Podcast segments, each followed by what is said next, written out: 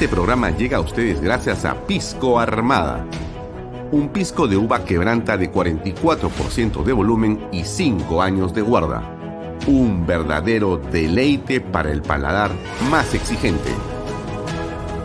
Cómprelo en bodegarras.com y recuerde, tomar bebidas alcohólicas en exceso es dañino.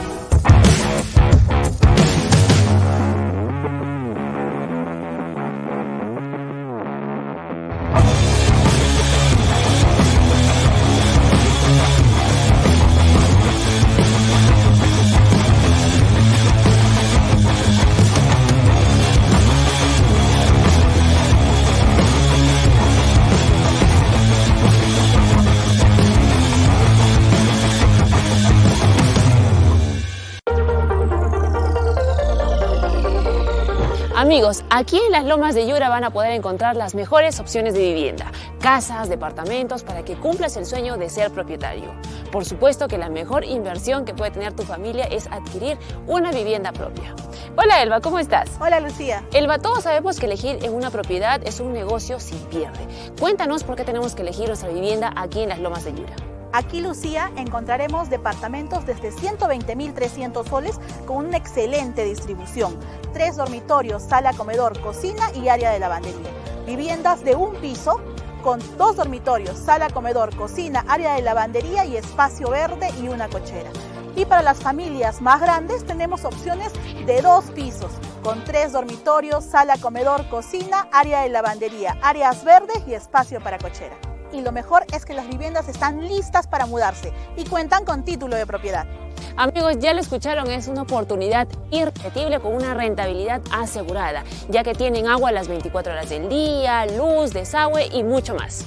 Así es, el proyecto lo tiene todo, ya que también cuenta con pistas, veredas, áreas verdes y pronto colegio y áreas comerciales.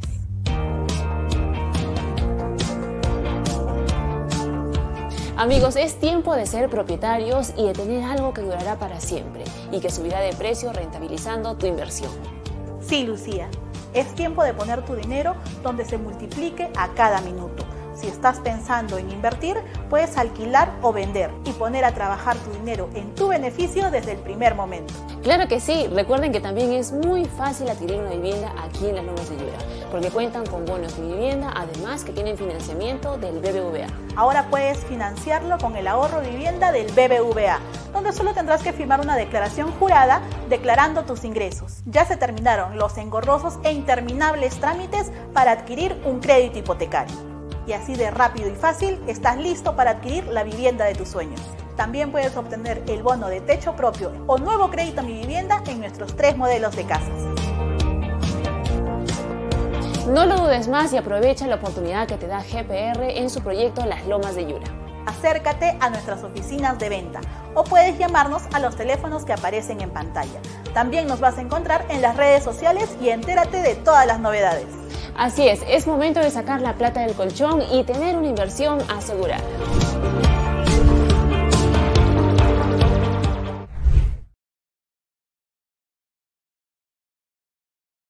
¿Cómo están? Muy buenas tardes. Gracias por acompañarnos. Gracias por estar aquí en Canal B, el canal del Bicentenario. Mi nombre es Alfonso Valle Herrera. Estoy como todos los días de lunes a viernes, como todas las semanas, conectado con ustedes de seis y media a 8 de la noche. Esto es Bahía Talks. En efecto, nos puede seguir, como usted sabe, en mis redes sociales, en las redes sociales de Canal B, en la aplicación de Google Play, en App Store. También nos puede seguir a través de las redes sociales del diario Expreso, que salimos, salimos por sus redes sociales también en directo. Estamos también conectados eh, a través de la señal en streaming a un ecosistema de cables en todo el Perú.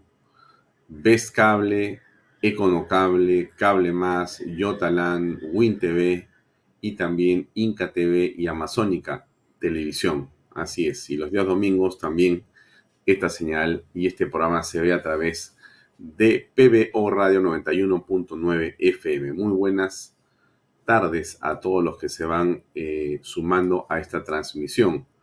Buenas tardes a Rosario Cazorla Quiñones, a Ángela Amparo Fernández Salas, ¿cómo estás? Un saludo a todos los que nos están eh, en este momento compartiendo eh, la señal de nuestro programa. A Mario Antonio Luna Ramírez, a Juan Carlos Sutor, ¿cómo estás? También em, gracias a Amado Torres Delgado. Muchas gracias por sus comentarios. A José Luis Lozano Quiroz, muy buenas tardes. A Ingrid Jansen Metin también, ¿cómo estás? Y a todas las personas que están entrando a través del Facebook y a través de YouTube para las redes sociales. Como usted sabe, este medio sale a través de una señal en streaming que va a muchas redes sociales. Somos 16 redes sociales, pero además de ello, estamos también eh, conectados por los cables y por diferentes eh, plataformas. ¿no? Usted nos puede seguir también en nuestra página web, canalb.p, donde va a encontrar todos los programas pasados de Vaya Talks y también los otros que, que producimos. Y también, por cierto, puede encontrar eh, noticias relacionadas a la política y demás en nuestra sección de información. A ver, ¿por dónde podemos comenzar el día de hoy? Vamos a comenzar primero por el principio, ¿no? Hoy tenemos como eh, invitado a Lucas Gersi, el abogado eh, constitucionalista y eh, uno de los promotores de ese movimiento importante que ha evitado y ha impulsado que la constitución no sea mancillada ni modificada más allá de lo que dice su propia Carta Magna o la propia Carta Magna, ¿no? Eh, no a la Asamblea Constituyente. Él es este eh, líder juvenil que tiene una formación estupenda de abogado y que hoy día nos va a acompañar para analizar la política a las 7 y 20 de la noche. Él es Lucas Gersi. Vamos a conversar de varios temas. El defensor del pueblo, el Congreso de la República, lo que pasa con la presidente Dina Boluarte y su deseo de querer salir del Perú a través de ese proyecto de ley que ha presentado en el Congreso de la República y de varios temas importantes que estamos analizando y eh, auscultando desde Canal B y con usted que nos acompaña. Eso vamos a verlo ahora a las 7 y 20 eh, de la noche. Eh, em, ¿quién estuvo tocando temas relacionados a, digamos, la importancia de hablar eh, sobre Josué, Josué Gutiérrez, ¿no? Eh, ha sido, por cierto, em, algunos voceros del Fujimorismo que vale la pena escuchar. Yo me quedo con esta frase para comenzar, donde le pillan a Josué Gutiérrez, el nuevo defensor del pueblo, una aparente contradicción. Eh, a ver, escuchemos a ver si usted percibe lo mismo. ¿Tenía un vínculo particular con la bancada de Perú Libre? No, no, no, no, ningún vínculo. Ningún vínculo. ¿Ningún vínculo con la bancada de Perú Libre? Ningún. Yo ingreso al Congreso en el mes de septiembre del año 2021 a apoyar como coordinador en la bancada de Perú Libre. ¿Ok? Eso es mi único. Hmm. Bueno, ah, podría ser, ¿no? Demostrar con los hechos que podemos hacer mucho, que siempre vamos a estar seguramente bajo el escrutinio, la observación y la crítica, no solamente de la prensa, sino de quienes eh, opinan eh, por la especialidad que tienen. siempre eh, soy un hombre eh, que está formada en los principios democráticos y creo en la libertad de opinión y cada uno que opina tiene su motivación. Así que se le cuestiona por estar eh, relacionado con el señor Vladimir Cerrón, fue su abogado. Sí, pero estamos hablando ya de una función independiente, estamos hablando de una eh, función desvinculada de todo tema partidario, es muy técnico y más vinculado a temas eminentemente sociales. Entonces, existe la obligación, el imperativo de tener una conducta muy transparente y de tener una conducta más vinculada al qué hacer, de construir un espacio de convivencia totalmente distinto. Bueno, a ver, José Gutiérrez eh, tiene, digamos, em, cierta experiencia política. Él ha sido parlamentario y ha defendido, y para eso se requiere em, de todas maneras eh, cierta habilidad con las palabras para poder cambiar lo que es evidente y poder salir con alguna versión de los hechos, algunas veces disparatada, pero que eso seguramente le valió en su momento para ser allegado a Nadine y a Ollanta Humala. Lo hemos visto en escenarios políticos defendiendo a la pareja presidencial y a la ex primera dama. ¿Eso es malo o es bueno? No, eso es como es, eso es un hecho.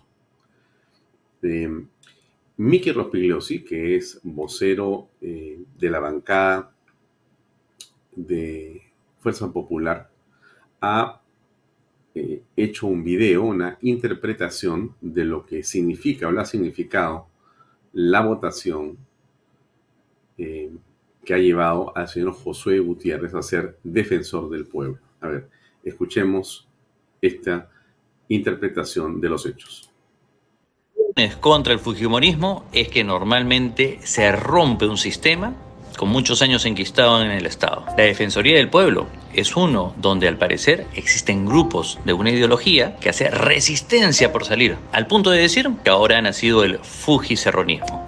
Falso.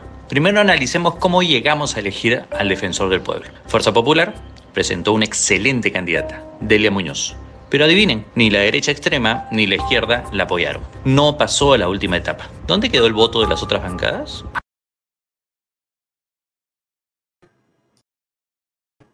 Un segundo para hacer un pequeño comentario. Tiene razón en algunas cosas. Eh, para no este, perderme en lo que va a ir diciendo eh, Miki Torres a continuación, solamente subrayo el hecho de que la doctora Delia Muñoz era eh, de hecho, la mejor candidata que se presentó en esta oportunidad. Y ha sido una pena que ella no haya logrado los votos para poder ser nombrada defensora del pueblo. Hubiera sido no solamente eh, algo muy positivo para el país, sino estoy seguro que desde su conocimiento, hubiera logrado impulsar esta institución en una dirección correcta.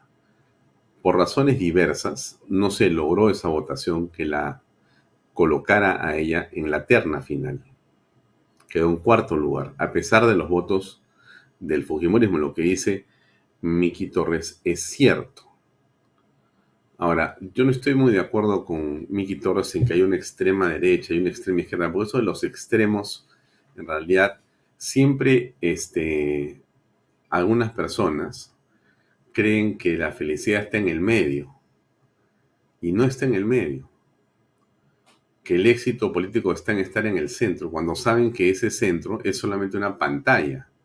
En el fondo, aquí, amigos, desde mi punto de vista, por supuesto, lo que yo les digo, es que hay que definirse políticamente. Hay que decir en esta hora, en este tiempo, en esta coyuntura, en esta circunstancia, claramente a dónde apunta tu voto y tu posición política, que no puede ser la del medio, pues. Pero lo digo con todo respeto, por favor, por quienes tienen eh, ese pensamiento, ¿ah? no los estoy criticando, estoy dando mi opinión simplemente. Y creo que uno tiene que decir lo que piensa y uno no puede pensar en el medio porque el medio es justamente el problema que tenemos. En el medio lo único que se encuentra en realidad es el cadaraje dando vueltas para buscar al primero que pasa por ahí y decir que es esa la maravilla. Entonces, eso es lo que creo que no deberíamos de buscar como solución política para los años que vienen y para lo que creo que hay que hacer en el país. ¿no? Seguramente usted discrepará de mí y bueno, para eso estamos en democracia, para discrepar. Pero bueno, voy a seguir escuchando y vamos a seguir escuchando a Miki Torres, por favor. A la fase final del proceso pasaron tres. El doctor Gartolín, quien solo después de unos días declinó, el doctor Rioja y el doctor Josué Gutiérrez. Ante la renuncia de Cartolín, Fuerza Popular reclamó para que incluyan a Delia, quien había quedado en cuarto puesto, pero nuevamente no lo permitieron. Eso es totalmente cierto.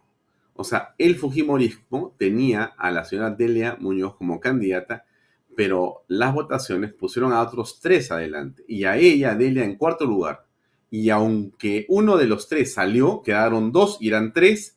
Y a pesar que se pidió que la doctora Muñoz pase en lugar de que se había retirado, no se aceptó eso por la comisión. Eso es absolutamente cierto, más allá de que esté bien o mal la elección de Josué Gutiérrez. Eso es un hecho, amigos. No es si te gusta o no te gusta. Eso es un hecho, por si acaso. Segundo punto. Las únicas posibilidades que quedaron fueron entonces Rioja y Gutiérrez. O claro, interrumpir la obligación de elegir un defensor del pueblo y continuar con una interina. Tercer punto. Y ahí hay un tema importante que, quiero relevar. Y es el hecho que la señora Rebollar, como interina, desde el punto de vista de este conductor de mío, ella estaba haciendo un uso eh, bastante singular del cargo. Y que es un cargo que en realidad tiene relevancia y no tiene relevancia, aunque la frase, amigos, parezca cantinflesca. Porque como usted sabe, es relativo lo del defensor del pueblo, pero puede ser un asunto que adquiera matices mayores, depende justamente el sesgo de la persona que va a tomar o que toma o que tiene la institución. Es decir, si esa persona tiene un afán político, si tiene un deseo de protagonismo político, pues indudablemente la Defensoría del Pueblo, más allá de lo técnico, va a ser un ente político. Y, y, ahí está, digamos, la diferencia entre lo que puede ocurrir con uno u otro candidato.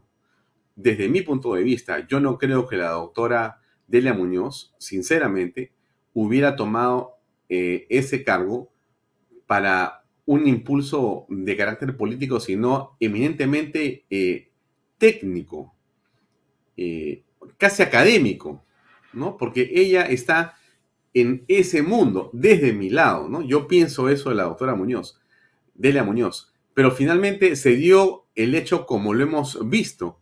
Y la doctora Rebollar, por supuesto, que ya tenía bastante tiempo pasada como interina, seguía haciendo eh, varias cosas que tampoco eran necesariamente positivas, sino muy por el contrario, en opinión de varias personas, yo creo que la señora Rebollar estaba tomando cada vez más un protagonismo político para saltar seguramente de la Defensoría del Pueblo a su próximo trabajo. Ya imaginamos dónde. Lo decimos con todo respeto por la doctora Rebollar. Yo no estoy tratando de eh, menospreciar ni la formación ni la ejecutoria, pero como autoridad ella también está sujeta a la opinión de los ciudadanos. Y yo, por encima de cualquier cosa, soy un ciudadano y tengo todo el derecho a opinar sobre lo que hace un funcionario público. Y el, defensor del pueblo es un funcionario público. Bien, sigo adelante. Los congresistas de Fuerza Popular decidieron apoyar a ambos candidatos. Todos son competentes, pero con ideología diferente. Era lo que democráticamente quedó para elegir y se prefirió no ser un obstáculo en esta elección. ¿Alguna otra razón? El no elegir significaba dejar que la corriente caviar, que tanto daño le ha hecho al Perú, siga dirigiendo y obstruyendo para seguir con el control de esa institución.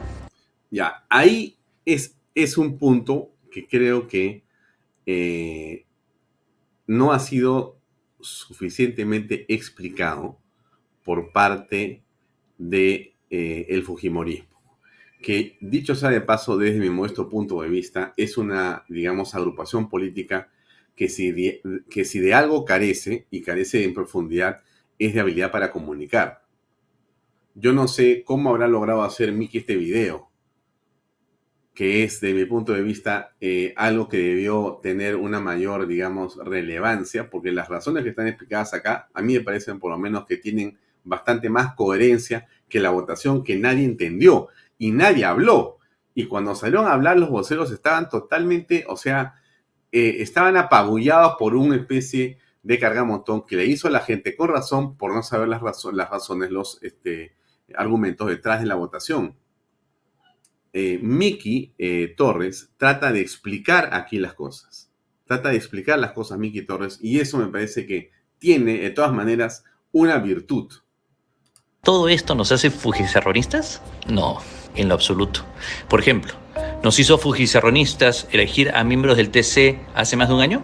¿O cuando elegimos los miembros del Banco Central de Reserva? ¿O cuando vacamos a Pedro Castillo? No, por supuesto que no. La del estribo. Para elegir se necesitan 87 votos. Nosotros somos 23. ¿Y todos los demás votos? Ah, lo que pasa es que de ellos no se habla. Citando a Cuto, todos siempre quieren vender aguadito con el Fujimorismo. Ya, bueno, ya eso de Cuto, eh, yo no lo entiendo mucho, pero en fin, quizá con eso trata de ser un poco más popular este Miki Torres. Pero regreso al punto que me parece lo relevante de esta explicación, ¿no? Eh, como dice eh, Miki Torres, había un peligro. Ese peligro estaba en que continuara la señora Rebollar. Una prueba clara de lo que dice eh, Miki Torres es cierto, es el comentario que hizo en este programa el doctor García Tomo. Ustedes recuerdan, ¿no es cierto? El jueves pasado estuvo con nosotros y el jueves pasado, sí, el jueves pasado estuvo con nosotros. Y el doctor este, dijo lo siguiente, vamos a ver dónde está ese video. A veces los videos pues se esconden acá, vamos a ver si lo encontramos. Creo que es este, a ver. Vamos a ver si la producción es tan potente en este programa, a ver. Se han, como te digo, apropiado de la institución. Hay una frase de Walter Albán, porque yo tengo respeto, es mi amigo, pero tiene una frase infeliz que dice, nos han quitado la defensoría. La pregunta es, ¿a quién se la han quitado? Justamente a un, tipo, a un tipo de pensamiento, básicamente a los caviares. Exactamente. Exactamente. O sea que eh, criticando como ha criticado el doctor García Toma la elección de Josué Gutiérrez, coincide plenamente con lo que ha explicado el señor Miki Torres del Fujimori. Con esto, amigos, no quiere decir que el señor Josué Torres es una maravilla. No, yo no estoy diciendo eso. Lo que estoy tratando de explicar es el punto al que se llegó con esa elección. ¿Cómo se llegó a esa elección? Entonces, claro, eh, tampoco tengo que defender al Congreso de la República, que se defiendan solos. Para eso tienen todos los medios. Sobra dinero para defenderse. Nosotros solamente damos una pequeña opinión, un pequeño punto de vista. Pero hay que tratar de mirar digamos, la perspectiva de las cosas, no solamente el hecho político producido en una circunstancia determinada ahora. Significa entonces que como el Fujimorismo votó por uno de los dos y que tenían ideologías diferentes, eh, Josué es mejor que el otro, eh, amigos, eh, los dos son bien complicados. Y como lo ha dicho la señora Moyano, como creo que lo ha dicho en algún momento el señor eh, Torres o alguna otra persona del Fujimorismo, desde el punto de vista de lo que conocemos todos, y ellos también, el señor eh, José Gutiérrez, en realidad, eh, siendo todo lo que, digamos, podría ser, podría ser de bueno, si quiere alguien ponerle una, digamos, sin interrogación sobre su posible ejecutoria, lo cierto es que es un disparo en la oscuridad. ¿Qué quiere decir eso? Que puede pasar cualquier cosa con esa elección. Así le digo a usted, cualquier cosa. Tan así es que José Gutiérrez, si un día se levanta y dice, bueno, hoy día he decidido eh, hacer, no sé, algo distinto, puede presentar un proyecto de ley para decir que quiere una asamblea constituyente. Cualquier cosa. ¿Por qué? Porque en la cabeza de José Gutiérrez no existe necesariamente un ordenamiento jurídico. Lo digo con todo respeto por él también, por si acaso. yo estoy hablando más desde el punto de vista político. Para mí no existe un parámetro jurídico. Para él existe una oportunidad política. Porque él no está acostumbrado a discurrir a través de la academia, a través del conocimiento del derecho, a través de los postulados o de los espacios donde los académicos eh, hablan sobre derechos humanos o discurren sobre derechos humanos o practican el derecho humano. Él está acostumbrado o ha estado acostumbrado a ser un abogado eh, que ha, defendido algunas causas, una de las cuales ha sido la del señor Cerrón. O sea que, y una de las bancadas donde ha estado presente, como él mismo lo ha comentado, es la bancada de Perú Libre. O sea, en esa ensalada ha estado metido él, que es una ensalada pues de, todas las cosas raras que existen, ¿no? y también lo digo con todo respeto por los este, perulibristas y toda esta gente, ¿no? No estoy tratando de, menospreciar a nadie, estoy tratando de poner un punto en el sentido siguiente, ¿no? Eh, el sistema de votación para la elección del defensor del pueblo ha estado pésimamente mal hecho. Y nuevamente, amigos, eh, se, digamos, improvisa en el último momento con un sistema mal armado que no se, eh, digamos, cuidó y no se previó que pudiera traer estas consecuencias. Porque la elección del señor José Gutiérrez no es producto de la votación de los fujimoristas, es producto del desastre en la elección de, ese, esa terna que tenían siendo una dupla. ¿Por qué no pudo subir Delia Muñoz? ¿Quién conspiró para que no, supiera, no subiera Delia Muñoz? ¿Qué fue lo que realmente pasó ahí? Entonces, esas preguntas hay que hacerlas y encontrar seguramente quiénes son los responsables. Pero más allá de ese tema, el, asunto eh, central está en que la, digamos, resultante, el efecto de este, eh, digamos, pésimo sistema de, digamos, elección para el defensor del pueblo, nos pone y le ha puesto al señor Josué Gutiérrez en sus manos una oportunidad política desproporcionada desde mi punto de vista. Desproporcionada. El señor puede hacer prácticamente lo que le da la gana y tiene un presupuesto millonario, millonario. Porque si han algo, algo han hecho los caviares en estos años que han estado metidos en la defensa del pueblo, es ir haciendo todo lo posible para que el presupuesto sea lo más grande. Si usted mira, si usted mira bien lo que pasa justamente con estas estructuras de eh, poder, eh, digamos, independientes en el país, va a encontrar que donde han estado los caviares, lo único que ha existido es una enorme cantidad de dinero para gastar y muy poco control. Un espacio, creo yo, quizá me equivoque, ¿no? Porque puedo estar equivocado, pero bueno, uno habla este, cuando tiene percepciones. Y la percepción que yo tengo es que un espacio ha sido eh, la Defensoría del Pueblo, como eh, el Ministerio de Inclusión Social, como el Ministerio de Educación.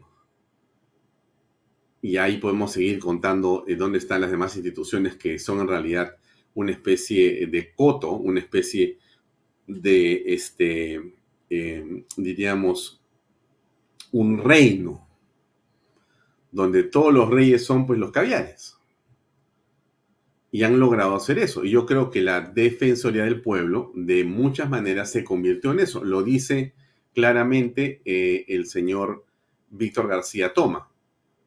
Lo dice claramente el señor Miguel Torres. Entre ambos no existe necesariamente una similitud de pensamiento, porque el señor eh, Víctor García Toma tiene una posición eh, política, doctrinaria y filosófica, ideológica, que no está cerca al Fujimorismo. Lo conocemos claramente y el señor eh, Miki Torres tiene una posición doctrinera también determinada, definida y clara. Y ambos coinciden en lo mismo. Yo, eh, digamos, pienso igual que los dos. No sé usted qué piensa. O de repente exageramos. De repente este, no es así, ¿no? De repente no está pues lleno de, digamos, progresistas la Defensoría del Pueblo. ¿Qué más decía el doctor García Toma? A ver, a ver, ¿qué más decía? Todo eso. Esa ha sido una parte de la reflexión de los parlamentarios. Yo lo entiendo, eh, lo comparto, pero no, no encuentro justificable que para solucionar un problema es de recuperar una institución que ha sido eh, eh, tomada en cautiverio por un grupo de eh, ideológico y afiebrado, terminemos en manos de alguien que es técnicamente un incompetente y moralmente un impresentable. bueno, técnicamente un incompetente y moralmente un impresentable. Mira, este, yo solamente puedo coincidir con el doctor García Toma, con muchísimo gusto además, porque yo siempre le he tenido un enorme aprecio personal y lo tengo por él, ¿no? Me, parece una persona quizá de lo mejor que hay en el Perú de todo punto de vista. Y bueno, en esta opinión yo también veo mi pensamiento reflejada en la que él ha dado. No sé si usted pensará algo, algo parecido. Pero bueno, eso es lo que ha estado un poco detrás de esto, ¿no? Esto no, esto no quiere decir nada con respecto a que entonces son buenos. No, no, no, no, no, no, no. Olvídese de, de, igual, digamos, todo este asunto del defensor del pueblo eh, nos va a traer problemas. Yo pensaría que eso recién lo vamos a comenzar a saborear en las próximas semanas o meses. Y a mí me parece que se ha puesto en manos de una persona equivocada, lo voy a decir así con claridad, un presupuesto multimillonario. Multimillonario. La, la, la cantidad de plata que tiene el, defensor del pueblo ahora alcanza para todo. ¿no? Eh, quizá los que están más molestos sean los progresistas porque de repente ellos eh, han perdido una mamadera. ¿no? Así como han perdido mamaderas en diferentes otros lugares como la Municipalidad de Lima o otras más. Bueno, acá también parece que les van a decir goodbye. Y, bueno, la Municipalidad de Lima pues tiene sus, sus asuntos que son realmente preocupantes, ¿no? Porque lo que está pasando con el caso de la señora eh, Susana Villarán de la Puente es en extremo grave. Pero yo siempre que, veo este tema, tengo que acordarme de lo que ha ocurrido, pues, porque me parece que es lo que debemos hacer. Eh, quizá la ventaja del mundo que hoy tenemos a la mano, y hay que entonces ser personas de nuestro tiempo, ser personas de nuestro tiempo. usted y yo debemos ser personas, ciudadanos de nuestro tiempo. ¿Qué significa eso? Que nuestro tiempo es distinto quizá del tiempo de mi padre. Mi padre falleció hace siete años. Mi padre vivió una época de la política distinta, ¿no? Hace medio siglo. Eh, mi padre tenía su propio Google, no existía Internet en la época mi padre era periodista y trabajaba en el diario Comercio y hacía un montón de cosas en la televisión. Pero él tenía su propio Google, que todavía existe en, la casa de mi padre, en La Molina, que está ahí intacta la casa. Uno entra a esa casa, puede ir a la zona biblioteca de mi padre, o la hemeroteca, o la videoteca, y usted va a encontrar ahí eh, colecciones de revistas, eh, videos, eh, pero por cantidades gigantescas. Eh, grababa los programas todos los fines de semana, todos los programas políticos y los guardaba los archivaba, los metía en una base de datos. Compraba todos los periódicos y había un grupo de gente que se encargaba de empastar los periódicos. Compraba las revistas, hacía lo mismo. Y tenía una biblioteca de miles de miles de, de enciclopedias. Entonces, cuando él quería algo, él iba, sacaba el video o buscaba la revista o el diario y leía y entonces escribía. ¿Correcto? Muy bien.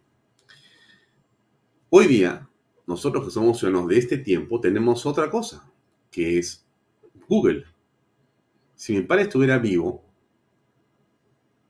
tendría pues seguramente 20 pantallas en su oficina y estaría mirando, ya tendría todo un software de inteligencia artificial para poder eh, tener la información en la palma de las manos sobre todo lo que ha ocurrido nosotros podemos hacerlo sin ser periodistas.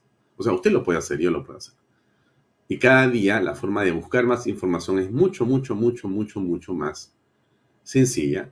Y creo que nosotros tenemos que tener, digamos, la responsabilidad de poder encontrar esa información. Mire si no, escuche usted esta, esta partecita, mire, este videito pequeñito, pero escúchelo usted. Creo que dura un minuto cuarenta.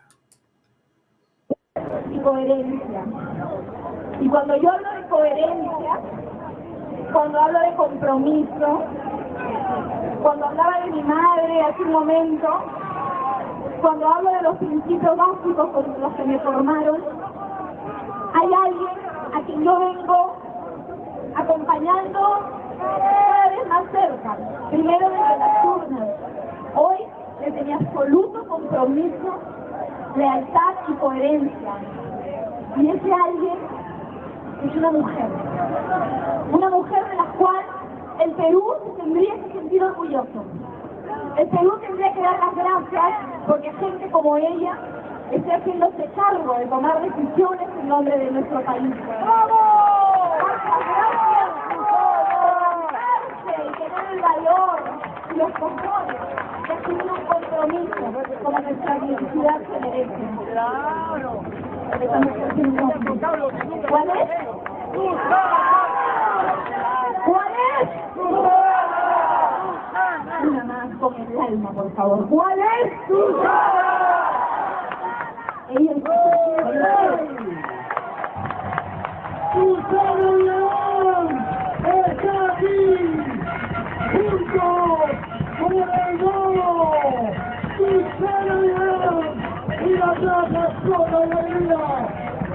¡Nuestra alcaldesa metropolitana de Susana Villarán!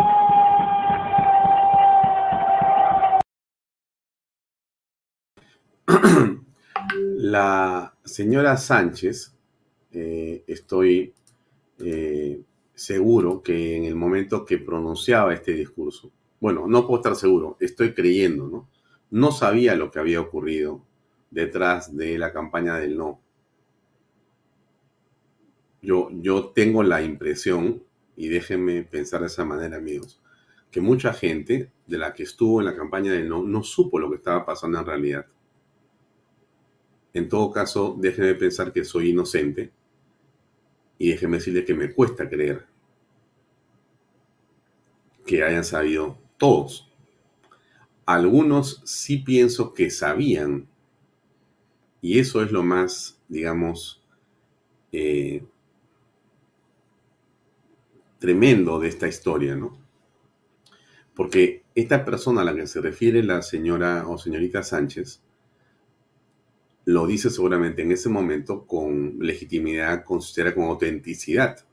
Creo que en algún momento más adelante cuando se sabe lo que pasa, creo que ella sale como o arrepintiéndose o, o llorando por lo que ha ocurrido, como mucha gente también puede haber sentido lo mismo con otros políticos, como con la señora Villarán, porque ahora hemos conocido ya claramente qué es lo que la Fiscalía está apuntando y qué es lo que ha ocurrido después de la propia confesión de la Villarán. De esta organización criminal, la señora Susana del Carmen Villarán de la Fuente, se mantenga en el poder y a fin de obteniendo activos ilícitos mediante solicitudes y favorecimientos a estas empresas concesionarias, obtener pues los activos ilícitos y poder financiar sus campañas.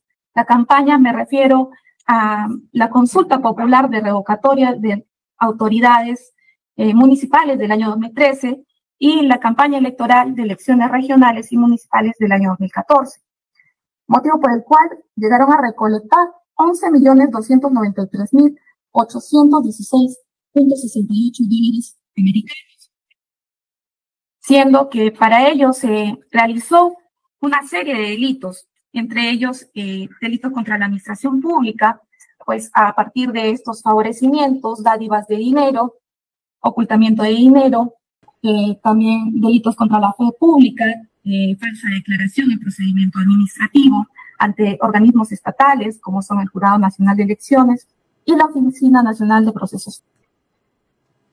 Bien, este, digamos, político muerto, esta, esta política políticamente muerta, este, este cadáver político que es ahora la señora Virán de la Puente, tiene que ser llevado en las cuestas o a cuestas por el progresismo, por la izquierda y por los caviares. Y muchos otros que lamentablemente también creyeron en la señora Villarán, en la señora Villarán, que no eran caviares inclusive. Unos interesados, otros eh, seguramente asombrosamente, eh, digamos, confundidos, ¿no? Pero eh, el fin de semana si no me equivoco, el programa Contracorriente, donde está el Colorado este, Sunday, hizo varios reportajes, o uno muy extenso sobre lo que había pasado con Villarán, ¿no? Acá le pongo un cachito para que tengan, eh, bueno, ellos le han puesto un contexto y han apuntado claramente a, a explicar y un poco desmembrar lo que ha ocurrido, ¿no? Acá en un par de minutos tengo las manos manchadas de sangre ni tengo las manos manchadas de corrupción. La corrupción es un cáncer que está matando al país. Marisa Glave y Augusto Rey Fernández de Agüero en la mira del equipo Lavajato del Ministerio Público. Los brasileños no dan tregua y se llevan a los regidores y amigos más cercanos de Susana Villarán. Se trata de la mega construcción, línea amarilla, manchada de corrupción desde su nacimiento. Una obra que nos recuerda el negociado a espaldas del pueblo con OAS, una de las empresas del club brasileño de la corrupción. Este es el documento que esta semana obtuvo Contracorriente. Aquí se da el inicio de la investigación fiscal de los llamados regidores de Susana Villarán. Todos ellos habrían recibido entre 20 mil y 250 mil dólares en efectivo, con la única finalidad de beneficiar a la empresa brasileña OAS. Valfredo de Asís Ribeiro Filo y Augusto César Ferreira Yoceda, funcionarios de la empresa OAS SA, habrían realizado actos de coordinación y o concertación con funcionarios de la Municipalidad Metropolitana de Lima para hacer pagos de dinero ilícito a los regidores de la citada entidad, edil y otros. Jaime Eduardo Salinas López Torres en la suma de 120 mil dólares americanos, a Marisa Glave Remy y Zoila Elena Reategui Barquero, quienes conjuntamente habrían recibido la suma de 20 mil dólares americanos, así como a Ana Elena Luisa Cristina Townsend Díez Canseco, quien habría recibido la suma de 20 mil dólares americanos, Jorge Nieto Montesinos, asesor y persona de confianza de la exalcaldesa Susana Villarán de la Puente, quien habría recibido la suma de 129 mil dólares americanos, y Carlos Enrique Juscamaita, encargado de los pagos a personeros y movilidad de los mismos, quien habría recibido la suma de 250 mil dólares americanos. En esta sindicación, ni Anel Tausen se libró. La ex congresista, ex ministra y ex jefa de campaña por la no revocatoria de Villarán ha negado haber tenido conocimiento de la coima y ha decidido dejar la vida pública. Lo cierto es que esta nueva investigación nació antes de que soliciten 29 años de prisión para la exalcaldesa Susana Villarán. Y después de procesar una gran cantidad de información, el equipo especial de la Fiscalía decidió separar los casos para lograr condenas efectivas. Del expediente madre se desprende esta investigación que involucra a regidores y colaboradores más cercanos. En esta nueva carpeta fiscal, Valfredo de Asís y José Miguel Castro son hombres claves del caso. Estamos llegando a la famosa línea amarilla concesionada por más de 30 años por la gestión de Susana Villarán y sus regidores. Un proyecto cuyo sobrevaloración de corrupción lo pagan todos los días los usuarios en el peaje. Gracias, hermanos. Gracias, hermana. Según la información que maneja la Fiscalía, existen indicios consistentes de la existencia de un reparto de la millonaria coima que entregaron las constructoras OAS y Odebrecht entre los regidores, asesores y personas de confianza de Susana Villarán todos los detalles de esta nueva investigación contra dos personajes muy cercanos a la exalcaldesa y una pesquisa que a diferencia de otros casos parece caminar a paso de tortuga, aquí en Contracorriente. Miren, no le voy a, eh, poner todo el reportaje, lo pueden ver en la web de Willax, ¿no? Contracorriente del Colorado Sondheim. Un caso muy grave que está investigando la Fiscalía es este que hemos visto. Eso significa que las personas que han mencionado en este reportaje y que tiene, eh, digamos, el correlato de lo que la Fiscalía está sosteniendo, ¿quiere decir que son culpables? No, no son culpables. Están siendo investigados. Si no existen las pruebas suficientes, pues seguramente eh, serán declarados inocentes, eh, no seguirá la acción penal detrás de ellos. Pero el punto al que yo me quiero referir no es a si son culpables este, estas dos o tres personas o cuatro personas o seis o diez o veinte si tú quieres. Porque finalmente de eso se encargará la justicia. Pero de lo que no se va a encargar la justicia, amigos, es de algo que me parece tan grave como lo que hemos visto acá en los posibles delitos de estas personas, si los cometieron o no. Y es el hecho que mucha gente creyó, mucha gente apoyó. No estoy hablando de estas personas, estoy hablando del elector. El gran elector en Lima, digamos, no tuvo reparos. La mayoría en Lima aceptó a Villarán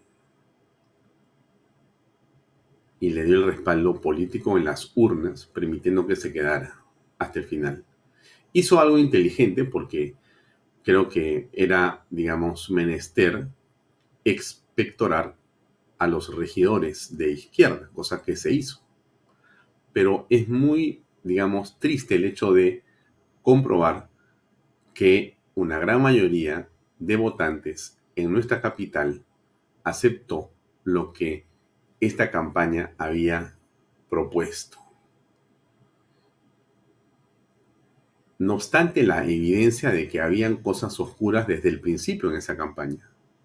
No obstante el despliegue que era inexplicable. No obstante todo lo que era evidente, mucha gente dijo, no, en realidad este, es una buena persona, ¿no? Más allá del, caso de la actriz, ¿no? y otros que salieron a defenderla o a estar con ella. En fin, no, ese no es el punto, porque entonces nosotros creemos que la corrupción simplemente es este, grupo de tres o cuatro o seis, si es que se les probara, ¿no? Ese no es el punto solamente. La justicia tiene que actuar, insisto.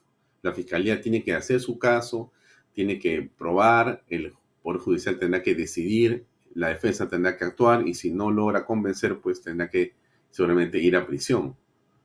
Pero el solo hecho de que esté en prisión Nacional Virán de la Puente no resuelve el problema. Porque hemos sido, no sé si la palabra estimados, ¿no? No solamente hemos sido, digamos, engañados, ¿no? Sino hemos asistido de una gran cantidad de, mayoría de ciudadanos de Lima a este show. ¿Mm? Tremendo tema. ¿Qué dice? Pero Pablo está preocupadísimo por el asunto relacionado a, eh, claro, le han pedido 35 años, no es para menos, sí, pero Pablo eh, llega a ser condenado, no hay nada que hacer, ¿no? Terminó Pedro Pablo Kuczynski. Yo creo que ya está muy golpeado Pedro Pablo. Ahora, otro caso que podríamos hablar horas, ¿no? Sobre Pedro Pablo y sobre lo que ha ocurrido con su, con su, tiene, digamos, creo que son cuatro procesos. E, este es el primero, o sea, esos solamente son del primer año, del primer este, caso. Esos 35 años solamente son del primero. Falta todavía los demás. O sea que tiene, digamos, para rato eso, ¿no? Para rato. Eso, eso, no tiene cuándo, cuándo terminar.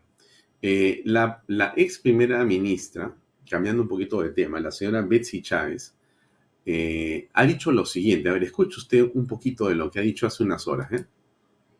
San Martín Castro, eh, Luján Tupes, Altabaz Cajat, Sequeiros Vargas y Cotrina Miñano. ¿no?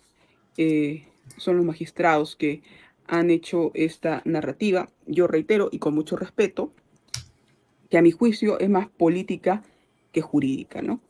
Eh, eso es lo que tendría que compartir con ustedes y nuevamente indicar que el derecho a la protesta es un derecho fundamental, según la sentencia del Tribunal Constitucional 0009-2018- proceso de inconstitucionalidad slash Tribunal Constitucional.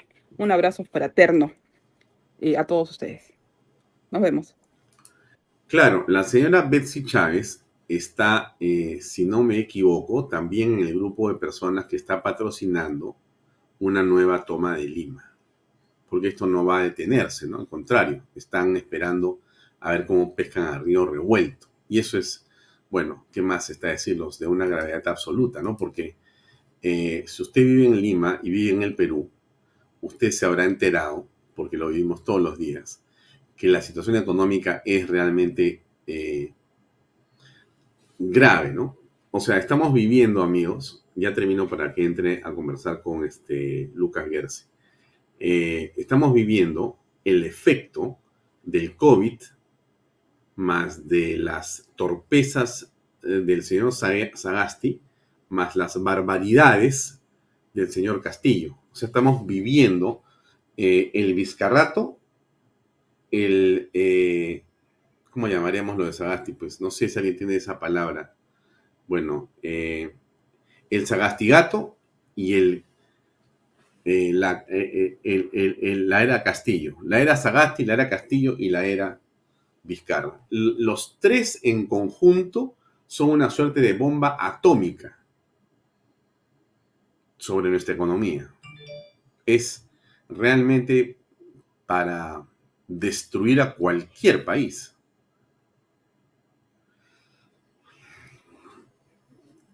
No voy a hablar todavía de la señora Boluarte, ¿no? Que eso tiene, digamos, otro acápite, ¿no? Pero exactamente cómo salir de esto es bien difícil.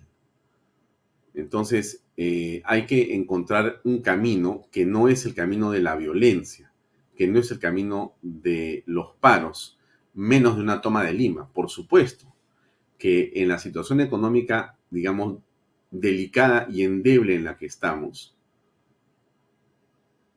si algo puede ser tentador es esta debilidad para los que tienen pues un pensamiento extremo. ¿no? Agudizar las contradicciones hasta llegar al límite donde nos encontramos ahora con una economía sumamente golpeada eh, puede ser fatal.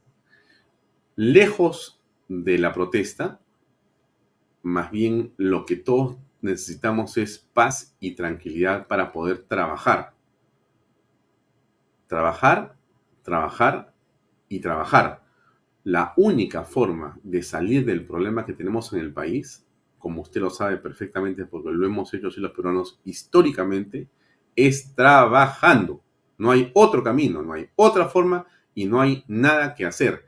Y eso no es hacer política. Eso significa déjennos Estado, déjennos gobierno, déjennos trabajar a los peruanos. Déjense de estar haciendo tonterías y ayúdennos a poder reconstruir nuestros, nuestras empresas, nuestros emprendimientos eh, en todos los espacios donde esto ha sido golpeado, porque como bien eh, sabemos, nuestra economía ha sido golpeada sobre todo en la clase media. La clase media es la que se ha golpeado. La clase media ha perdido a cientos de miles de personas que estaban en esa clase por sus ingresos y los ingresos o se han perdido o hoy día pagas o compras mucho menos con esa misma plata que no ha tenido un aumento de remuneración. O sea que es una condición económica, digamos, muy, pero muy delicada. Bien, son las 7 y 23 y veo a nuestro invitado que ya está conectado con nosotros. Como yo les dije a ustedes desde el principio, hoy día tenemos para conversar a Lucas Gersi. Él es un abogado, es un constitucionalista, es un profesor universitario eh, y es sin duda una de las cabezas visibles de No a la Constituyente. Que insisto, ¿ah? yo insisto e insisto e insisto. Hoy lo hago con una persona, eh, digamos, que conversé muy temprano en la mañana que está muy vinculado al desarrollo empresarial de emprendimiento, un hombre que viene realmente de la provincia y que ha hecho mucho por, digamos, salir adelante y lo ha logrado, ¿no? De una manera notable y singular y qué importante, pero eh, conversábamos y me decía algo que a mí me quedó dando vueltas, ¿no? Cuando hablamos justamente del defensor del pueblo. Y me decía, lo que pasa no es que pueda ser bueno regular, lo que pasa es que le has dado el poder a una persona que no tenga ningún problema, no tendría ningún problema en plantarse y decir, bueno, ya está, se acabó, ahora yo voy a hacer el promotor de una asamblea constituyente. Y bueno, habría que ver qué va a hacer el Congreso. Bueno, se arma pues un desbarajuste completo para variar, ¿no? Ese es el poder que se le da a veces a personas de manera equivocada, ¿no? coincidiendo yo en parte con el análisis del señor Miki Torres, coincidiendo plenamente con el análisis del doctor García Toma. Bien, basta de hablar y hablemos con nuestro invitado. Lucas Gersi, ¿cómo estás? ¿Cómo te va? Hola Alfonso, siempre un honor muy grande poder estar en Canal B. Gracias por la invitación y un saludo a toda la gente que nos escucha. Feliz de estar con ustedes. Oye, Lucas, un gran abrazo. Estuvo tu padre la vez pasada acá en, este, este programa, siempre interesante. La vez anterior estuve yo este, en la municipalidad en un evento que me invitaron en San Isidro. Una, estuve unos minutos nada más, entré solamente para saludar un ratito a la autoridad y te vi que te dieron un premio. Te felicito por ese premio. ¿Ah? Excelente. Muy bien.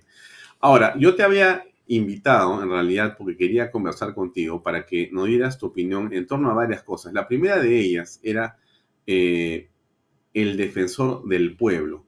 Eh, tú eres un hombre que estudia las instituciones de nuestra democracia y quería preguntarte qué peso tiene el defensor del pueblo desde tu punto de vista y qué trascendencia eh, tiene esta elección en la, digamos, persona de Josué Gutiérrez. A ver, el cargo de defensor del pueblo es un cargo que tiene una importancia mucho mayor en nuestro sistema democrático de lo que aparenta en un principio. Porque alguien de repente sin mucho conocimiento de causa podría decir, la Defensoría del Pueblo no decide nada, solo recomienda, por lo tanto no es muy importante. Pero en realidad la Defensoría del Pueblo en nuestro país, Alfonso, tiene la capacidad o tiene la potestad de dirigir la comisión, presidir la comisión que nombra a la Junta Nacional de Justicia. Y la Junta Nacional de Justicia, a su vez, nombra jueces, nombra fiscales y nombra también a las autoridades electorales, ¿no es cierto? Nombra al jefe, por ejemplo, de la OMPE. Entonces, tiene una importancia bien importante desde el punto de vista de la importancia que tiene el momento de nombrar o determinar la composición de la Junta Nacional de Justicia. Eso por un lado. Por otro lado, el defensor del pueblo, en buenas manos, el cargo de Defensoría del Pueblo puede tener un impacto bien grande en el Perú. En los años 90, cuando estaba el señor Jorge Santisteban de Noriega, incluso cuando estaba el señor Walter Albán, habrá mucha gente que de repente no está de acuerdo con Walter Albán, pero hay que reconocer el trabajo importante que él hizo. En esa época la Defensoría del Pueblo tuvo un impacto bien grande en la democracia peruana. Por ejemplo, la Defensoría del Pueblo logró que se reforme todo el sistema de tributación municipal en el Perú. Antes, los árbitros municipales eran definidos al ojo, ¿no es cierto? Arbitrariamente. La Defensoría logró que se definan sobre la base del costo del servicio prestado por la municipalidad, por ejemplo.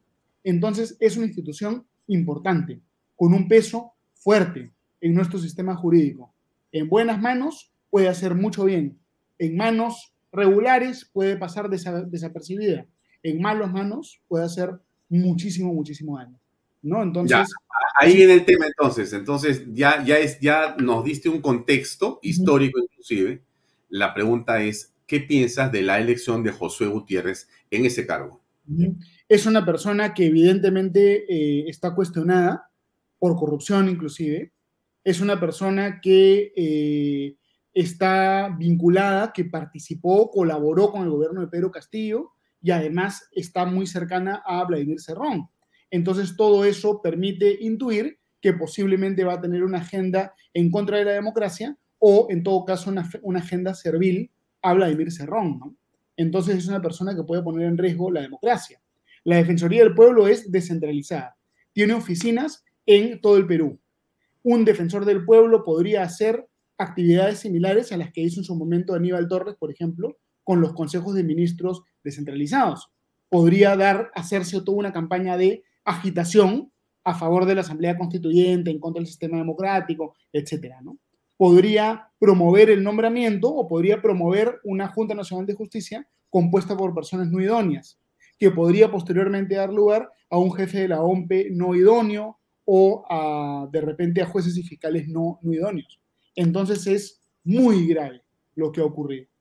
Y lo más grave todavía es eh, el hecho de que personas que supuestamente eran del bloque, del bloque democrático en el Congreso votaron para que esto sea así, ¿no es cierto? Uno no acuerda Uno no negocia con los enemigos de la democracia. Uno negocia con gente con la cual tiene discrepancias dentro del margen democrático. Pero yo pienso, Alfonso, que con Vladimir Cerrón no hay nada que negociar. Y con la gente de su bloque no hay nada que negociar. Con ellos se puede debatir, como yo he debatido, por ejemplo, con Guido Bellido. Se puede debatir, pero no se puede negociar. Porque esta es gente que como no tiene una convicción democrática, no deberíamos permitir que tengan una cuota de poder. Entonces, a mí me parece que las justificaciones que ha dado Miki Torres, a quien yo respeto mucho y aprecio mucho, y las justificaciones que ha dado, por ejemplo, Mari Carmen Alba, a quien también respeto muchísimo, son pobrísimas, ¿no? Y ellos le deben finalmente una explicación al país porque han negociado con un enemigo de la democracia. Y eso yo creo que no se debe hacer. una, de una, de las razones, Enrique, perdón, este, Lucas, una de las razones, Lucas, para, digamos, eh, apresurar el voto o para salir del tema con esta elección que pasó, ha sido que la señora Rebollar eh, seguía estando ahí e inclusive algunos han dicho podía amenazar inclusive a la fiscal de la Nación, Patricia Benavides, y entonces traerse abajo este, digamos, eh, espacio que aparece como sólido en busca de la justicia. ¿Tú qué piensas al respecto? Bueno, a ver, la señora Rebollar seguramente es susceptible de muchas críticas, pero eh, yo creo que el hecho de que la señora Rebollar no sea perfecta o de que de repente no nos guste su trabajo, no significa que tengamos que reemplazarla a cualquier costa, ¿no es cierto? Eh, sin importar lo, las características de la persona que la va a reemplazar. Yo creo que el señor José Gutiérrez es menos idóneo que la señora Rebollar para desempeñar este cargo, ¿no es cierto? No es que porque yo estoy en contra de los caviares, eh, reemplazo a los caviares por los serronistas, ¿no? Ese es un eh, discurso, yo creo, maniqueo y finalmente poco constructivo de la democracia. Está mal que se quede un funcionario encargado por años de años de años. Es importante renovar las instituciones, ¿no es cierto? Pero no es que las renovamos de cualquier manera y a cualquier costo. Entonces, eh, yo creo que ese argumento sencillamente no, no va. Y además, otro tema muy importante, eh, Alfonso, ¿no? La defensora del pueblo no puede destituir a la fiscal de la nación, ¿no es cierto? ¿Cómo se destituye? Eh, ¿Quién es el único que puede destituir a la fiscal de la nación? El Congreso, a través de un proceso de acusación constitucional, o los propios fiscales supremos, reunidos en la Junta de Fiscales Supremos, ¿no? No existe posibilidad alguna de que la Defensoría del Pueblo, digamos, destituya a la fiscal de la Nación. Eso no está previsto en el sistema constitucional y es un imposible jurídico. Entonces, quien sea que eso no estaba bien informado jurídicamente. He escuchado voces en el sentido de que si se porta mal, si se, digamos, sale de control, pues el Congreso tendrá que actuar para destituirlo. ¿Así es correcto esto? Eh, a ver, el Congreso de la República sí puede destituir al defensor del pueblo. Hay un procedimiento previsto para eso, ¿no es cierto? Pero el hecho de que pueda ser destituido el defensor del pueblo no justifique que yo nombre un defensor del pueblo pésimo, ¿no es cierto? Eh, de, repente, ese argumento que has mencionado, Alfonso, es parecido a los que decían, eh, yo prefiero a Pedro Castillo antes que Keiko Fujimori, si Pedro Castillo actúa mal, entonces lo sacamos, ¿no? No, no, es así, porque se daña la institucionalidad. Y el defensor del pueblo, el perfil de defensor del pueblo, debería ser una persona que genere consenso en la sociedad, una persona de alto nivel académico, con capacidad de poder eh, defender los derechos de la gente y defender el sistema democrático. Y eso no se está cumpliendo acá, ¿no? Y es una vergüenza que tantas bancadas, tantos congresistas hayan apoyado esta elección con argumentos que, duele las orejas de los forzados y poco creíbles que son. Entonces, todos exigimos una, explicación que no la van a poder dar porque es evidente que hay un pacto poco transparente con Perú Libre. Entonces, duele, fastidia, enoja, pero es lo que tenemos en este momento en el Perú. Pasemos a otro tema y es este proyecto que ha presentado el Poder Ejecutivo para que la presidenta Dina Boluarte pueda viajar al extranjero y en lugar de que eh, se le entregue el mando eh, al presidente del Congreso que ella pueda utilizar, eh, digamos, em, las plataformas digitales o la virtualidad para poder gobernar desde fuera. ¿Qué piensas tú? A ver, em, yo creo que el proyecto tal y como ha sido presentado es un proyecto inconstitucional. El artículo 115 de la Constitución señala que si el presidente viaja, tiene que dejar su despacho encargado a un vicepresidente, ¿no es cierto? Entonces, eh, si hay que dejar el despacho encargado, lo que te está diciendo la Constitución es, tiene que haber un, alguien encargado del despacho presidencial siempre en el Perú. Si es que uno cree que ya porque la tecnología ha avanzado hay que cambiar esa regla, lo honesto es cambiar la Constitución. Pero acá Dina Boluarte quiere, en vez de cambiar la Constitución, quiere salirse por la tangente con una figura forzada que va en contra de lo que dice el artículo 115 de la Constitución. Es, digamos, de repente la propuesta es buena en el fondo, pero la forma de la propuesta hace que la propuesta sea inconstitucional. Lo honesto, ¿qué cosa sería? Cambiar la Constitución. ¿Por qué Dina Boluarte no quiere cambiar la Constitución? Porque no le da el tiempo. El proceso para cambiar la Constitución requiere dos votaciones en dos legislaturas ordinarias sucesivas o una votación a referéndum. Es un proceso largo. Lo que quiere la señora Dina Boluarte es irse de viaje rápido, ¿no es cierto? Sin tener que encargar su despacho al señor Williams. Lo quiere hacer rápido. Esta es una, una norma que es una norma, yo creo, con nombre propio. En este caso, con viaje propio. La señora Boluarte seguro quiere viajar a algún lugar, no sabemos a dónde. De repente se quiere ir a París, de repente a Ginebra, de repente a Nueva York, ¿no es cierto? Quiere viajar, entonces como quiere viajar, eh, propone algo inconstitucional, ¿no? Y eso yo creo que no está bien. Ella debe ser más eh, respetuosa de las formas y debe eh, irse de viaje dejando a Williams encargado y sincerarse, presentar un proyecto de reforma constitucional que seguramente se va a aprobar. Lo que está mal es querer hacer las cosas así desprolijamente, ¿no? sin respetar las formas jurídicas. Y yo, además, Sí, sí, sí, No, me está diciendo más, termina tu idea, por favor. Y lo, y lo otro que a mí me llama la atención es que la Comisión de Constitución del Congreso ha aprobado esta propuesta así a la loca, ¿no? El señor Nano Guerra García ya la aprobó, pese a que va en contra de la, de la Constitución. Entonces ya pasó el filtro de la Comisión de Constitución. Va a ir al Pleno del Congreso. En el Pleno del Congreso se va a votar y si esta propuesta se aprueba, yo creo que es altamente probable que el Tribunal Constitucional termine declarándola inconstitucional, porque la, contradicción entre esta propuesta y la Constitución es manifiesta, es evidente, es obvia, clara. Entonces, finalmente, no está bien pues, que por querer viajar presentas algo que claramente va contra la Carta Magna.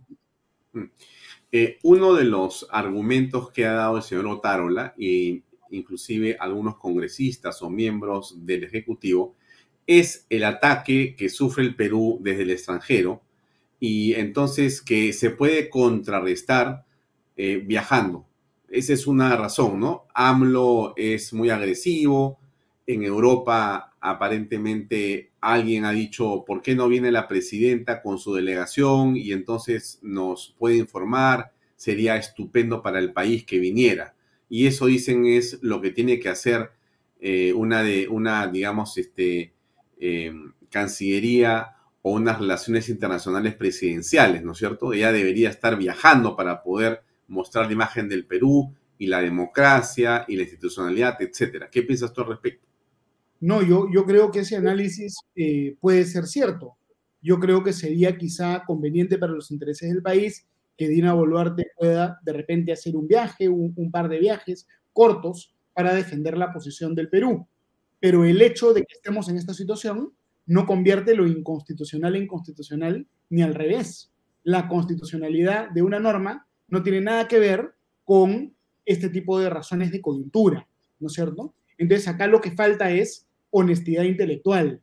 Si es que quiere viajar, porque es importante viajar, que, converse pues con Williams, que deje el despacho encargado a Williams y que cambie la constitución.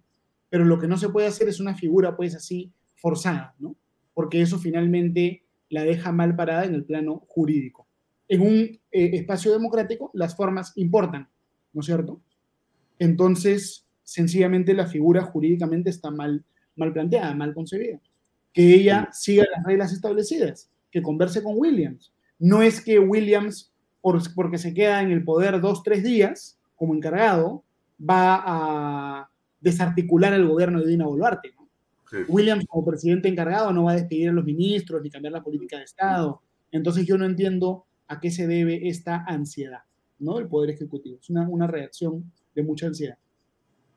Sí, muy bonita la palabra ansiedad vista en la imagen de Dina Boluarte y Otaro yendo al Congreso y prácticamente haciendo del viaje al extranjero la agenda, ¿no? Porque eso es lo más importante en este momento para el gobierno con, eh, digamos, el Congreso, que ha llevado al señor Otarola a ir a visitar a las diferentes bancadas para que saquen ese proyecto. Qué cosa Claro, tan y curiosa. es- claro, y es una ley con viaje propio, es porque quiere irse de viaje a algún sitio específico o una reunión específica. Entonces es una cosa bien poco elegante, ¿no? Que, que deje encargado nomás al, al- al señor Williams, ¿no? Es algo que, que es desprolijo, poco elegante y además inconstitucional. Eh, entonces, es, es eso, ¿no? El comentario. Sí, sí, mira, hoy día escuchaba a Otárola en una conferencia de prensa donde hablaba de otros temas y decía, no, pero es que hemos ido también a hablar de este asunto. O sea, están tratando de, de- de empaquetar las cosas para que parezca que en realidad este, hay otros temas importantes en la agenda, pero lo que quieren es viajar. Qué cosa tan curiosa. Escuchemos un ratito esto. ¿eh? ¿Cómo no? nivel. ¿Cuál es el objetivo de este comité? Si nos puede comentar, gracias. Con el defensor del pueblo, seguramente que tenemos una fecha próxima reunión. Vamos a agendarla con mucho gusto. Y en cuanto a la segunda pregunta, está en ciernes efectivamente la conformación de un grupo consultivo de abogados especialistas en derecho constitucional, cuyo resultado y configuración lo daremos a conocer a la opinión pública en los próximos días. ¿Cuál es la finalidad? Nos puede adelantar un poco respecto a ello. Que contribuya desde la independencia y la experiencia, Creo que dirigir la política exterior esto, esto era. aplica la ley orgánica del Poder Ejecutivo, que va a permitir que la Presidenta de la República pueda ejercer la atribución, que más que una atribución, la obligación que está en el artículo 118, incisos 2 y 11 de la Constitución, de ejercer activamente, dirigir la política exterior del país. Así que sobre estos tres temas y, sobre, lógicamente, varios asuntos que guardan relación con las regiones hemos dialogado cordialmente con los grupos políticos. Claro, ellos están, que, ¿no? Meten a las regiones, meten un grupo consultivo. Pero en el centro está el viaje que tienen que autorizarle a la señora Boluarte. Y la señora Boluarte ya no va a estar en el Perú, pues se va a viajar por donde pueda. Con el aval, por supuesto, del Congreso, que siempre le va a decir que sí, porque en su momento el Congreso ha recibido también, digamos, este, la aprobación de unos créditos de parte del Ejecutivo, ¿no? Hay un toma y daca ahí, ¿no? Aparentemente, aparentemente. Aparentemente, ¿no? además, yo quiero enfatizar que lo, lo que está ocurriendo eh, re- sugiere que el señor Otárola ha tenido que ver también en las negociaciones para la elección del señor Gutiérrez a la Defensoría del Pueblo.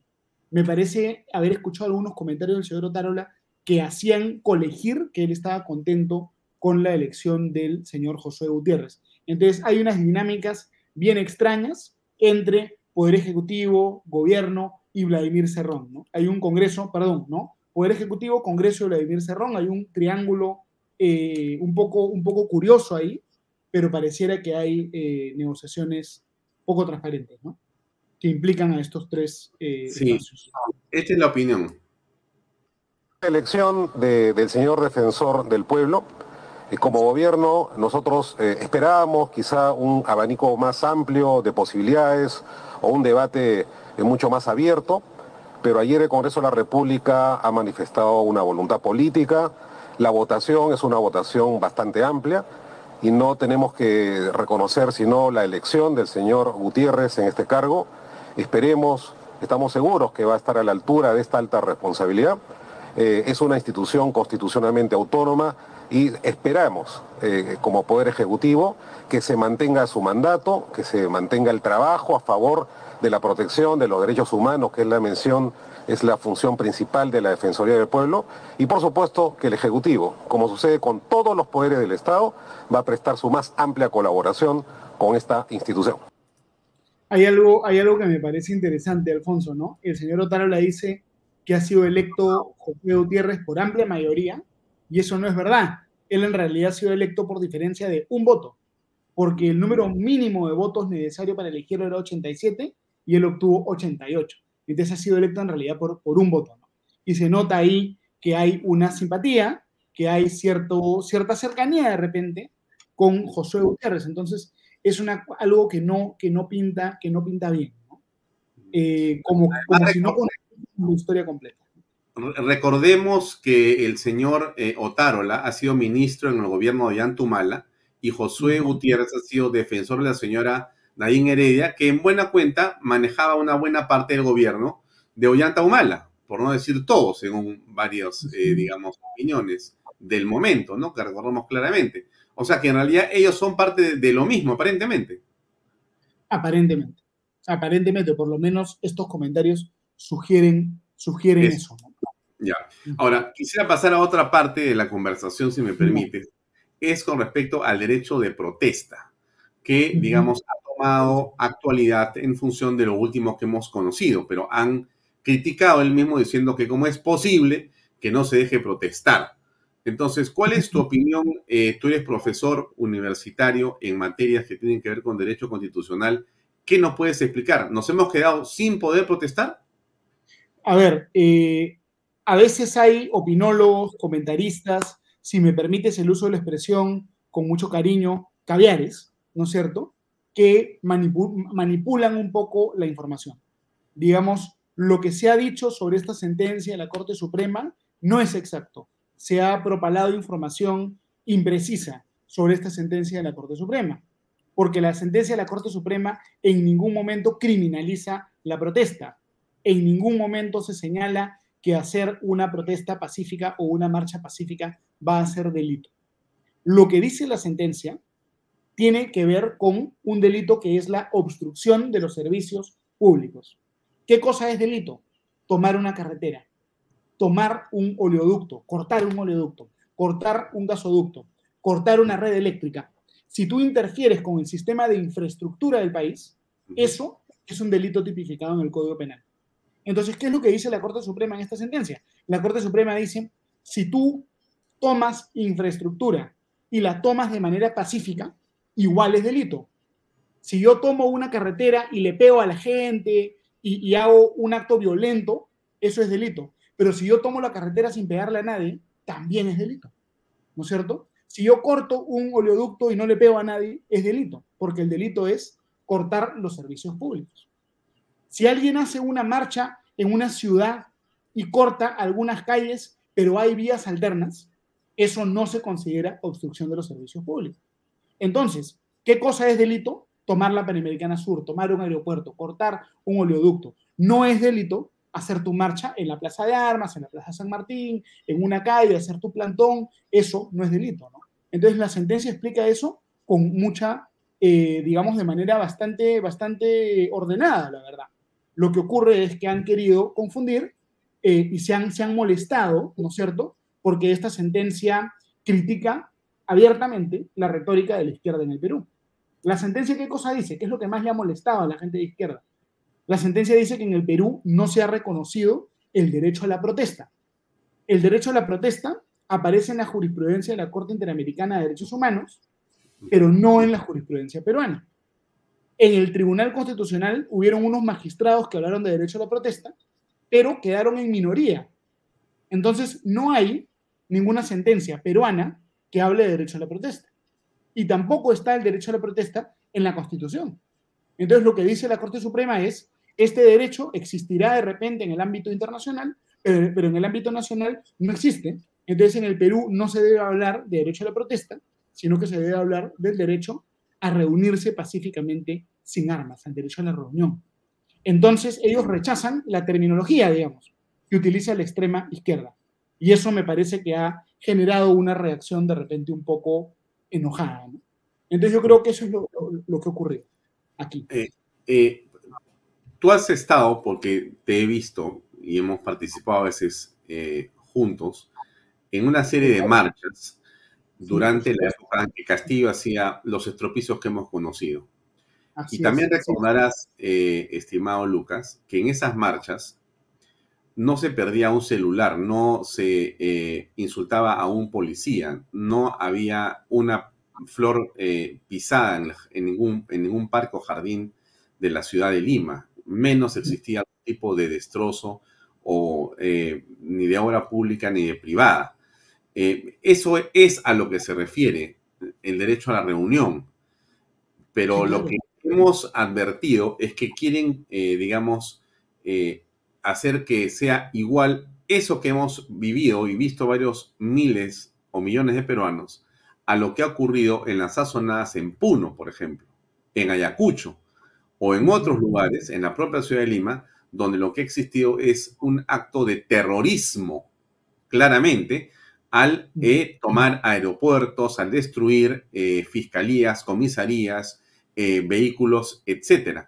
La diferencia es clara, pero la demagogia y la prensa interesada puede confundir esto a esos límites de pensar que en realidad se quiere prohibir, digamos, expresarse libremente. Correcto, claro, si está, en verdad, hay, hay sectores, hay personas que han eh, intentado confundir a la población poniendo en palabras de la Corte Suprema cosas que la Corte Suprema no ha dicho, ¿no es cierto? Nadie está prohibiendo las manifestaciones públicas, pacíficas, que no interrumpen un servicio público. El delito es el delito de obstrucción de los servicios públicos. ¿no? Yo quiero recordar, eh, Alfonso, algunas anécdotas importantes de estas marchas que tuvimos. ¿no? Organizamos marchas muy grandes. La más grande de todas fue la que fue el 5 de noviembre del año pasado, ¿no?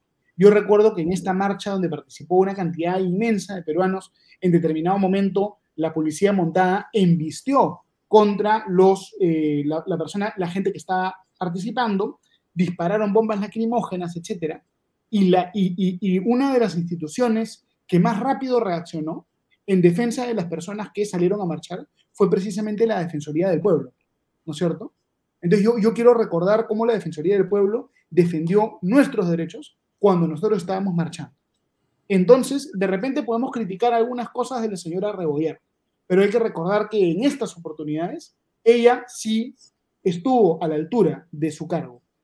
Ella, inclusive, yo quiero recordar, apoyó y nos apoyó a nosotros, ¿ah? que éramos los que estábamos organizando la marcha de reacción a Perú, a lograr la liberación de personas que habían sido detenidas arbitrariamente en esa marcha y esas personas fueron liberadas muy pocos días. Al día siguiente, ¿no? Prácticamente fueron liberadas. Entonces, hay que recordar eso. Imaginen ahora lo que podría hacer en una situación similar un defensor del pueblo que no está comprometido con la democracia. Si el defensor del pueblo no está comprometido por la democracia, de repente dejaba que la gente que estaba detenida en las marchas no les daba ningún apoyo, ¿no? o de repente va a apoyar a los que toman el aeropuerto. ¿no? Digamos, un defensor del pueblo con una agenda eh, de dudosa compatibilidad con la democracia puede tener un efecto desestabilizador muy grande, ¿no? Entonces, yo sé que hay muchas críticas del señor José Gutiérrez, y yo espero que él no llegue a ese extremo, pero tendremos que estar muy, muy vigilantes, porque es una eh, entidad del Estado que potencialmente tiene un impacto muy grande en el acontecer político del país. Mm. Bien, estamos, eh, a ver, estamos en el mes de mayo del 2023 y si todo avanza más o menos como está ahora y con, digamos, más o menos, llegaremos al 2026, pre previsiblemente, podríamos hablar del 2026, digamos, en un proceso político para una elección presidencial y congresal, ¿no? Ahora, bien, ¿Tú cómo ves esa perspectiva de llegar al 26 primero y segundo, si tú aprecias eh, orden o tú aprecias eh, unidad o consensos y en todo caso, si no los hay, ¿qué peligros eh, ves al respecto? Correcto. A ver, yo quiero recordarle a toda la gente que nos escucha que en el Perú la figura de la, del adelanto de elecciones no es una figura constitucional en el Perú no está previsto que el Congreso se le ocurra mover la fecha de las elecciones y si eso ocurre es una medida fáctica, no una medida constitucional. El único adelanto de elecciones que está previsto en la Constitución es el adelanto de elecciones que se produce si el presidente y los vicepresidentes renuncian o son vacados. La única posibilidad eh, razonable, real, posible, fácticamente y jurídicamente en una elección adelantada es que Dina Boluarte sea vacada o renuncie. Y yo creo que eso sería muy dañino para la institucionalidad del país. ¿no? Yo creo que Dina Boluarte, sin perjuicio de las críticas que le podemos hacer y que le hacemos, tiene que terminar su periodo hasta el año 2026. Es un primer punto. Ahora bien, yo creo que si nosotros llegamos al año 2026 sin aprobar una reforma política y una reforma electoral, vamos a demostrar como colectividad eh, una falta de inteligencia enorme. El Perú ha tenido en los últimos, eh, ya en los últimos 6, 7 años, una inestabilidad política enorme. En los últimos dos periodos de gobierno hemos tenido una inestabilidad política enorme y tenemos que aprobar medidas destinadas a que no vuelva a ocurrir todo lo que ha ocurrido. En la Convención de Constitución se han propuesto un montón de propuestas de reforma política. No se ha aprobado ninguna propuesta importante. El Congreso de la República tiene que estar a la altura del país en este tema de la reforma política. Si llegamos a elecciones sin una reforma política, va a ser muy negativo y deberíamos nosotros promover, ¿no es cierto?, de repente desde la sociedad civil, las universidades, las cámaras de comercio, los gremios, exigir la reforma política. Tiene que haber un proceso de debate nacional sobre este punto, porque si no, va a ser atroz. Yo creo que un punto muy importante, Alfonso, tiene que ver con una reforma electoral que fomente las alianzas. La tragedia del Perú es el caudillismo. En lugar de tener una izquierda más o menos institucional y una derecha más o menos institucional, tenemos un montón de caudillos, un voto ultra disperso, y el voto ultra disperso hace que los dos candidatos que pasan a segunda vuelta sumados tengan un porcentaje muy bajo. Y hace que un advenedizo como Pedro Castillo pueda terminar ganando las elecciones. Tenemos que luchar contra la dispersión del voto. La dispersión del voto es la maldición del Perú. ¿Cómo luchamos contra la dispersión del voto? Premiando las alianzas en lugar de castigar las alianzas. Por ejemplo, hoy en día lo que está ocurriendo es que si un partido político corre solo, la valla es del 5%. Si corren alianzas, sube del 5% al 6%. Es decir, se castiga a quien va en alianza. Debería ser al revés. Que comience la valla en 9% o 10%. Si te juntas con dos partidos, que baja al 8, al 7. Si te juntas con tres partidos, que baja al 6. Si te juntas con cuatro, que baje al 5. El sistema debería premiar, incentivar, por no decir obligar, las alianzas si cada uno baila con su pañuelo y tenemos X número de candidatos, va a ser una catástrofe. Eso es lo fundamental, ¿no es cierto? Y esta propuesta que yo estoy mencionando la lancé en un video hace varios meses. Tengo entendido que en el Congreso, en el Congreso la, recogieron. ¿ah? Esta propuesta que estoy mencionando, si mal no recuerdo, el congresista Cabero presentó un proyecto de ley sobre eso. ¿Qué pasó con ese proyecto de ley? Tienen que tramitar estas reformas, yo creo, ¿no? Porque de lo contrario, vamos a llegar al 2026 sin ninguna reforma importante aprobada y de repente tenemos en la presidencia uno igual de malo que Pedro Castillo. Entonces ese es un poquito el análisis que tenemos que hacer, ¿no? Muy bien, son las casi las 8. Lucas, como siempre, muy grato tenerte con nosotros y en nombre de todo el público que te saluda también, gracias por acompañarnos y está a otra oportunidad pronto. Gracias. Muchas gracias, siempre feliz de poder acompañarlos y a no perder nuestra fe en el Estado de Derecho del Perú y en nuestro querido país, siempre a seguir en el combate por la democracia. Buenas noches, Alfonso. Gracias. Gracias. Un gran abrazo. Muchas gracias. Bien, amigos, era Lucas Gersi que tuvo la amabilidad de estar esta noche con nosotros, con ustedes, para poder conversar en torno a la actualidad constitucional, política, jurídica de nuestro país. Son las 7 y 59 minutos. Gracias por acompañarnos y con eh, será hasta mañana a las seis y media en punto en una nueva edición de Bahía Talks por Canal B, el canal del Bicentenario. Gracias a todos los que nos saludan. Muy buenas noches. Permiso. Este programa llega a ustedes gracias a Pisco Armada. Un pisco de uva quebranta de 44% de volumen y 5 años de guarda. Un verdadero deleite para el paladar más exigente cómprelo en bodegarras.com. Y recuerde, tomar bebidas alcohólicas en exceso es dañino.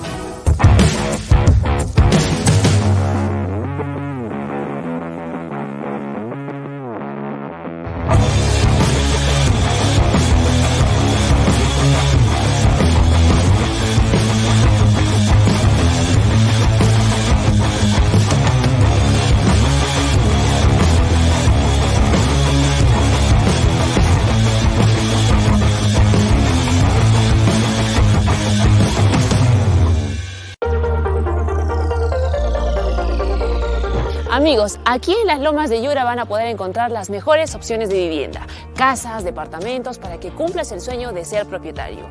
Por supuesto que la mejor inversión que puede tener tu familia es adquirir una vivienda propia. Hola Elba, ¿cómo estás? Hola Lucía. Elba, todos sabemos que elegir en una propiedad es un negocio sin pierde. Cuéntanos por qué tenemos que elegir nuestra vivienda aquí en las Lomas de Yura. Aquí, Lucía, encontraremos departamentos desde 120.300 soles con una excelente distribución. Tres dormitorios, sala, comedor, cocina y área de lavandería. Viviendas de un piso con dos dormitorios, sala, comedor, cocina, área de lavandería y espacio verde y una cochera. Y para las familias más grandes tenemos opciones de dos pisos, con tres dormitorios, sala, comedor, cocina, área de lavandería, áreas verdes y espacio para cochera y lo mejor es que las viviendas están listas para mudarse y cuentan con título de propiedad. Amigos, ya lo escucharon, es una oportunidad irrepetible con una rentabilidad asegurada, ya que tienen agua las 24 horas del día, luz, desagüe y mucho más. Así es, el proyecto lo tiene todo, ya que también cuenta con pistas, veredas, áreas verdes y pronto colegio y áreas comerciales.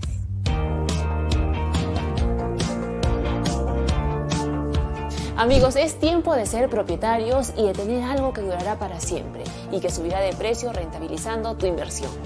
Sí, Lucía, es tiempo de poner tu dinero donde se multiplique a cada minuto.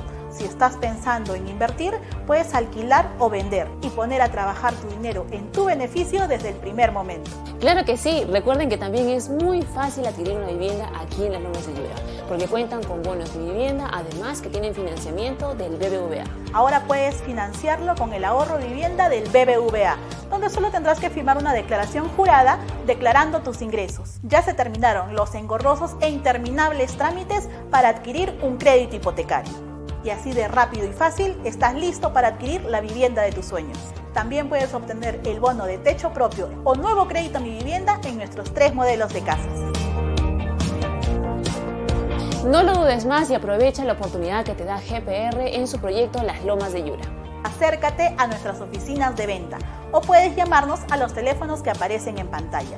También nos vas a encontrar en las redes sociales y entérate de todas las novedades. Así es, es momento de sacar la plata del colchón y tener una inversión asegurada.